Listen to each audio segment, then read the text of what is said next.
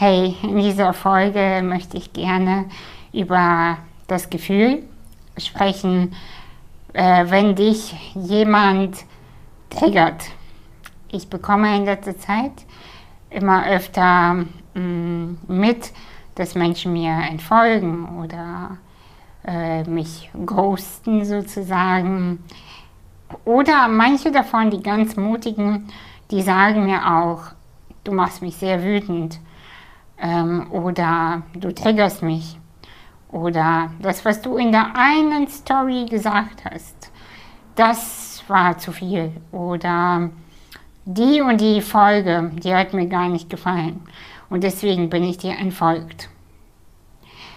Und ich möchte zugeben, dass es mich natürlich auch triggert. Und also habe ich äh, heute Morgen wieder eine E-Mail bekommen mit dieser Aussage, dass ich jemanden getriggert habe und diese Person ist mir dann entfolgt, weil es so, weil sie damit nicht einverstanden war.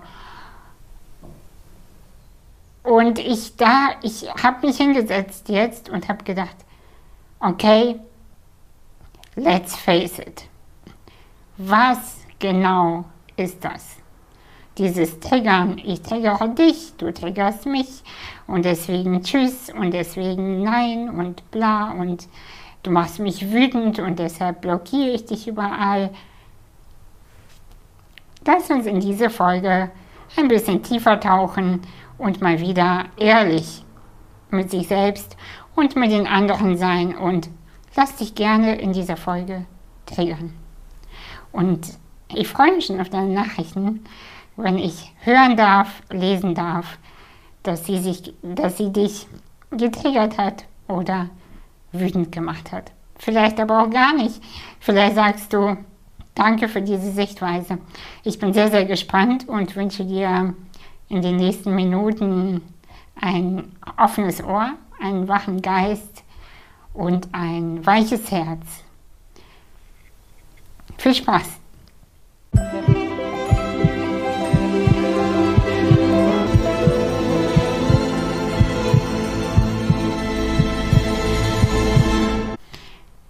Also ich muss zugeben, ich finde dieses Phänomen unfassbar interessant in letzter Zeit. Dieses Gefühl von, oh, das ist mir aber unangenehm oder klicke ich aber schnell weg. Ich höre etwas, was mir gar nicht gefällt, ah, verpiss dich. Ich lösche dich, ich blockiere dich, ich entabonniere dich, auch wenn ich sonst alles von dir super finde. Du hast mir viel geholfen in deiner Arbeit oder mit deinem Content oder womit auch immer. Und auf einmal wird man zur Feindfigur oder auf einmal wird man zu einem Menschen, den man verachtet oder hasst. Oder der, auf den man wütend ist. Einfach so. Und es ist sehr spannend, dass ich zu diesen Menschen immer öfter auch bei anderen werde und ich möchte zugeben an dieser Stelle, dass es nicht nur angenehm ist, weil Erstens bin ich eine Frau und als Frau wurde ich genauso sozialisiert. Man soll mich bitte lieb haben und man soll mich bitte mögen und ich möchte, dass alle Menschen ein Gefühl von Wärme in meiner Nähe haben und alle sollen sich ganz, ganz weich fühlen und alles ist ganz schön. gleichzeitig bin ich eine behinderte Frau, ein behinderter Mensch und den Behinderten bringt man auch jahrelang bei, fall nicht negativ auf, äh, du brauchst die Unterstützung, du darfst nicht zu doll dagegen gehen, du darfst nicht zu doll gegen den Strom gehen, hm, dann wirst du, dann wird dir die Hilfe verwehrt. Dann ächtet man dich in der Gesellschaft noch mehr. Und dann gibt es die Komponente noch in mir. Ich teile gerade mit dir wirklich meine Sicht äh, auf, auf dieses Gefühl oder mein Fühlen auf dieses Gefühl. Ähm, gleichzeitig bin ich zu dem Ganzen auch noch eine Ausländerin, eine Migrantin und was war das Erste, was uns hier in Deutschland beigebracht wurde oder was wir uns selber beigebracht haben? Sei nicht zu laut, sei nicht zu, zu, zu, zu, zu auffällig, äh, sei nicht zu unangenehm, weil das ähm, wir sind hier zu Gast oder wir sind hier unerwünscht oder wir sind hier mh, hm, vielleicht unperfekt. Und so haben wir die Migrantenkinder gelernt, hm, uns anzupassen und nicht gegen den Stich zu gehen. Die meisten von uns. So, und jetzt kommen alle Komponente bei mir zusammen. Frau, Behindertsein und Ausländerin. Und in mir clasht einfach alles aufeinander. Und ich ähm, bekomme ich bekomm viele Komplimente. Vielen Dank auch an dieser Stelle, dass meine Arbeit und mein Content sehr vielen Menschen gefällt und ähm, viele Menschen auch unterstützt. Und trotzdem gibt es ein paar ein paar Menschen durchaus, die mir dann eben schreiben, dass es sie triggert oder wütend macht. Und was macht es mit mir? Mich verunsichert es, habe ich gemerkt. In erster Linie habe ich gedacht, oh, es ist mir unangenehm. Ich beginne zu wackeln, oh, bin ich auf dem richtigen Weg? Mm, ja, die Knie schlottern, ich werde sichtbarer, ich werde ähm, auffälliger, ich je ehrlicher ich werde, desto mehr Menschen äh, fühlen sich äh, von mir. Ich ecke an. Ich ecke an. Und dann denke ich mir, ich habe ja noch nicht mal wirklich angefangen, meine Wahrheit komplett in Gänze in, in der Öffentlichkeit zu sagen und habe gleichzeitig aber den Entschluss getroffen, das doch zu tun, weil ich werde meine Seele nicht mehr verkaufen oder verraten, äh, wofür. Für irgendjemanden, äh, der mich, sich von mir nicht getriggert fühlt, das ist es mir nicht wert. Und ich nehme selber dieses Gefühl von getriggert sein in Kauf. Und weißt du warum? Und jetzt komme ich an das Thema etwas tiefer, ähm, weil ich fühlen möchte. Ich, ich werde getriggert oder ich bin getriggert. Ähm, oh, das ist mir unangenehm. Oh, ich werde wütend. Oh, ja, das ist in erster Linie ein Beweis, dass du lebst. Du fühlst. Und ich lade dich dazu ein und ich lade mich dazu ein und ich lade die ganze Gesellschaft dazu ein. Lass uns gegenseitig triggern. It's okay. Es ist okay, wenn wir nicht einer Meinung sind. Es ist okay, wenn etwas unangenehm ist oder auseinandergeht. Es ist fein. Es geht um das Abwägen von Geht es gerade um den Menschen oder geht es um die Meinung? Geht es gerade um eine wirkliche Tatsache, was ich wirklich mit dem anderen Menschen nicht mehr d'accord bin, d'accord gehe mit dem, was er macht oder sagt oder was dieser Mensch bewegt. Ja, bin ich wirklich damit nicht d'accord?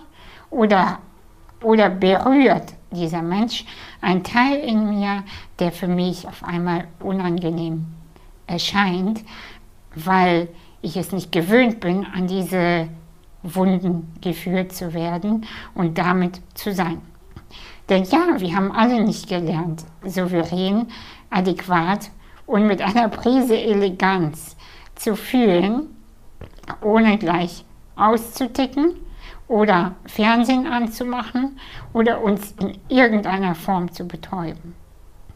Was ist, wenn wir einfach mit dem Gefühl, was ist, mit dem Gefühl, das aufkommt, einfach da sitzen und wir müssen nicht gleich auf Entabonnieren, auf Blockieren, auf Löschen, auf dumm kommentieren, auf irgendetwas gehen, sondern was passiert eigentlich, wenn ich einfach damit bin? Genauso mit der Freude übrigens auch. Was passiert eigentlich, wenn ich einfach damit bin und dieses Gefühl durch meinen Körper fließen lasse, auf und ab, durch mein Herz fließen lasse und nichts damit mache? Nicht gleich in so ein nervöses Zucken, in ein nervöses Handeln und Machen und in irgendeiner Form so ein Überreagieren ja auch äh, geht. Was passiert eigentlich dann, wenn ich es meinem Körper erlaube und mir selbst erlaube, die Dinge, die auch unangenehm sind, die Emotionen, die unangenehm sind, zu durchfühlen? Ich, ich bin damit. Die Emotion kommt, das Gefühl kommt und ich bin damit. Und dann die Erfahrung, sich selber zu schenken, und das finde ich besonders schön, dass dieses Gefühl dich gar nicht umbringt. Es killt dich einfach nicht. Weißt du, und noch eine Sache ist mir wichtig zu sagen. Wenn uns nichts mehr berührt, negativ und positiv, dann sind wir tot.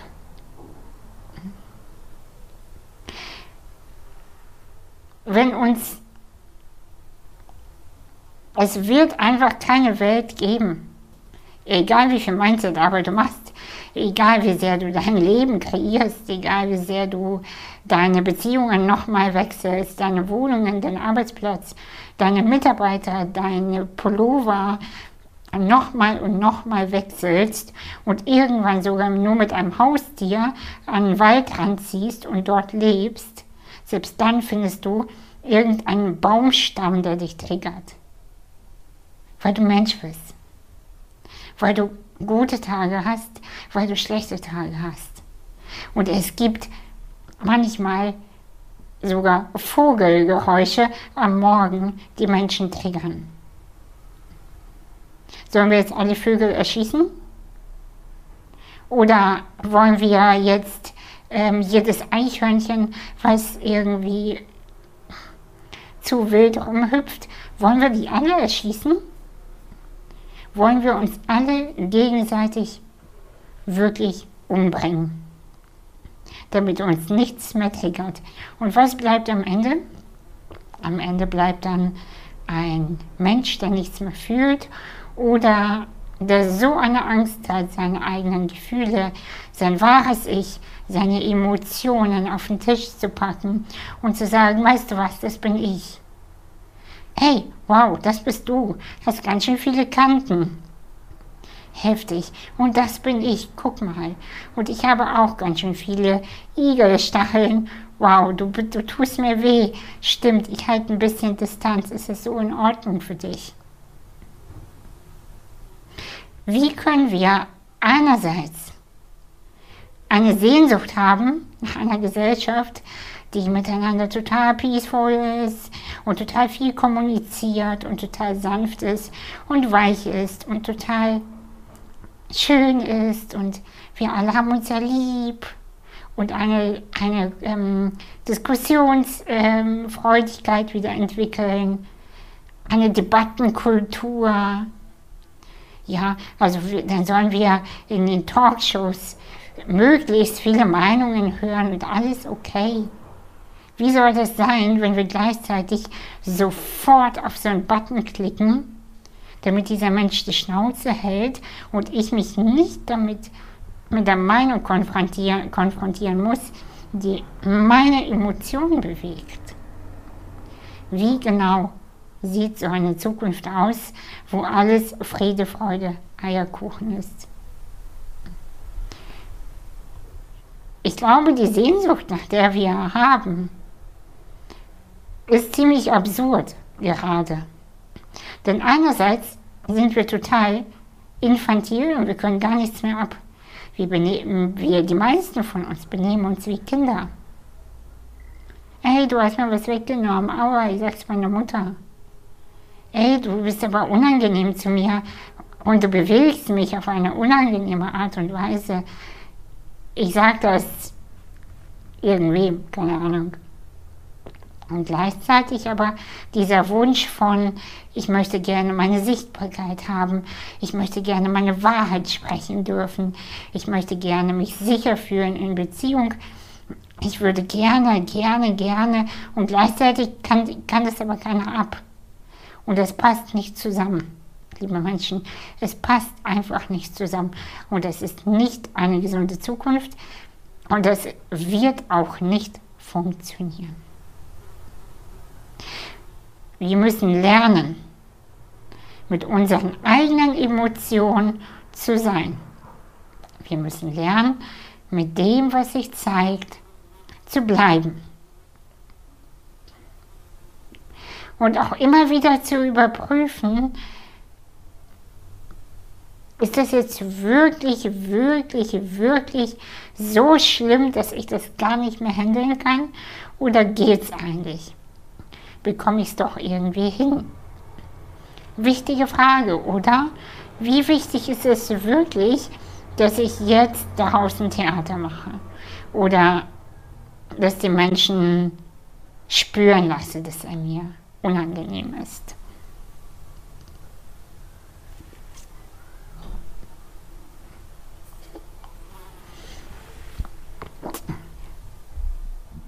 Wie geschieht eigentlich genau Heilung?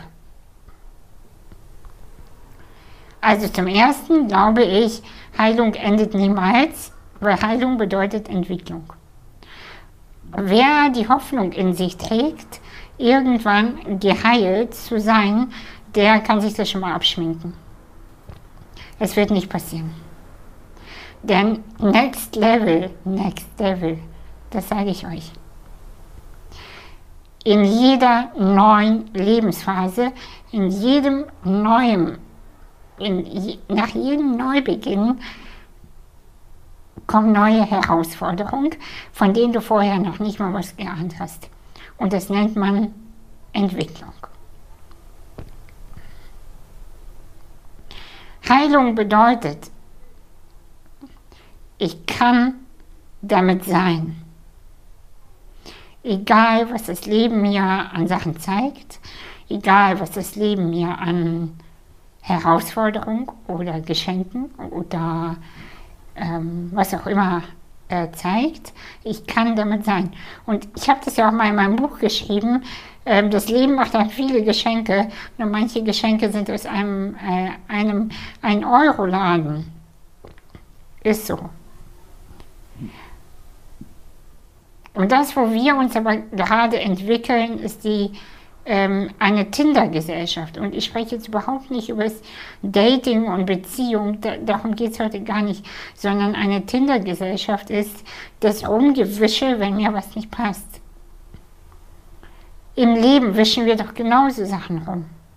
Wir wischen ähm, du ja, du nein, du ja, du nein, nein, nein, nein, nein, nein, du passt nicht zu mir, du hast äh, den und den verteidigt, du hast gesagt, du bist für bla bla bla, du bist gegen bla bla bla. Ey, ey, mach mal halblang. Mach mal wirklich halblang. Und vielleicht einmal kurz reflektieren auch, woher kommt diese Wut gerade genau? Diese Wut, diese Unzufriedenheit und dieses, ähm, ich zerfetze dich gleich hat das wirklich was mit einer Story, mit einer verdammten Story zu tun, die ich übrigens ja gerade gar nicht mache, weil ich offiziell in der Sommerpause bin. I love it.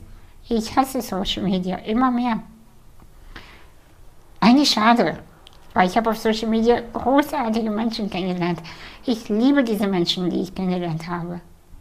Und gleichzeitig ist es ein Ort geworden, der, egal welcher Plattform, sich zu Tinder äh, mutiert.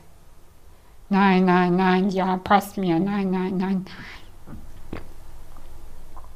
Wer immer nur mit Menschen abhängen möchte, die einen pampern, der sollte vielleicht einfach wieder zum Baby werden und zur Mutter zurückgehen. I know, dieser Satz tut weh, ich weiß der ist doch unangenehm. Aber Erwachsensein bedeutet Kompetenz in der emotionalen Verwaltung. Es ist eine Emotionsverwaltung. Und in meinem Buch zum Beispiel, du bist in einer Krise, herzlichen Glückwunsch, jetzt wird alles gut, habe ich eine sehr warme Sprache angewendet und die habe ich auch komplett gefühlt. Und die ist auch wichtig. In bestimmten ähm, Lebenssituationen und Phasen ist Wärme unabdingbar und sehr, sehr, sehr wichtig. Und die ist super, um in der Geborgenheit, in der Sicherheit, in der Wärme ähm, uns entwickeln und gedeihen zu können. Nur ab irgendeinem bestimmten Moment in der Entwicklung mm, muss die Pflanze in einem robuster werden gegen Wind und Regen und auch gegen pralle Sonne. Denn wer immer nur in einem, in einem ähm, ja, geschützt unter einem Dach steht als Pflänzchen und alles so windgeschützt und äh, alles so, das ist kein Leben.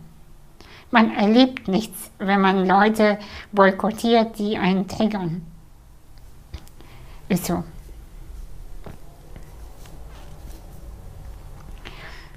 Mich erreichte auch irgendwie eine Frage, die mich aber auch beschäftigt hat oder schon länger beschäftigt generell, ob man, wenn jemand einen triggert, ein Feedback gibt. Finde ich sehr spannend, weil, ähm, weil einerseits möchte man das natürlich nicht hören. Es tut ja, wie gesagt, mir genauso weh. Ähm, und gleichzeitig doch. Aber die Frage ist, wie kann man wieder eine Feedback-Kultur einführen, die wertschätzend, weich, sanft und trotzdem ehrlich ist. Und das ist möglich. Das kenne ich aus der Mitarbeiterführung. Ähm, ich habe ähm, Assistenz beschäftigt. Seit fast 15 Jahren manage ich hier fünf bis sieben Menschen gleichzeitig. Und ich habe eins gelernt, klar meine Grenzen zu kommunizieren, meine Bedürfnisse zu sagen mein Ding durchzuziehen und trotzdem in der Weichheit möglichst zu bleiben. Und es funktioniert. Du darfst deine Bedürfnisse, deine Sicht auf die Dinge spiegeln und sagen und kommunizieren und trotzdem damit sein. Du musst nicht immer einverstanden sein mit den Coaches oder den äh, Mentoren oder wem auch immer, wem du folgst, äh, Influencer, keine Ahnung. Man sieht es ja auch zum Beispiel an, jetzt sage ich schon wieder eine Sache, die vielen Leuten nicht gefällt, wie zum Beispiel Julian Zietlow gerade durch die Medien gezogen wird. Ja, natürlich hat der Mensch Fehler gemacht, klar. Und er hat mit Sicherheit nicht alles perfekt gemacht.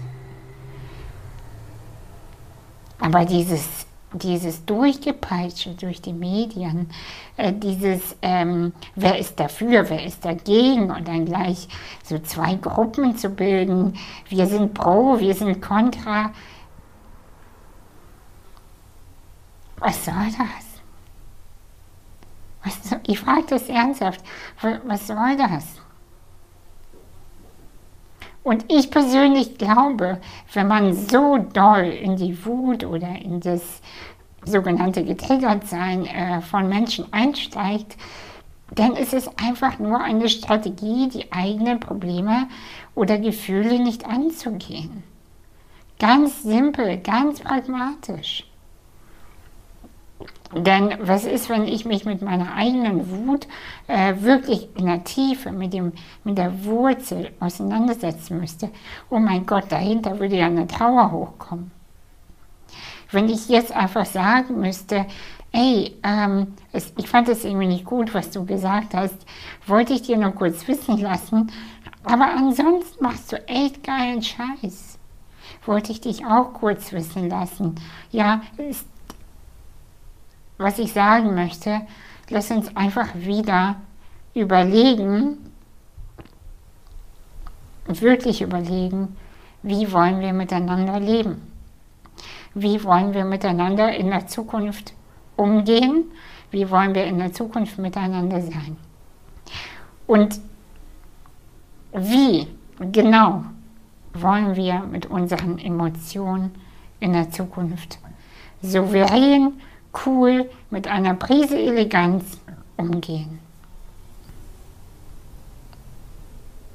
Wie genau möchtest du im Alter rückblickend über dich selber denken?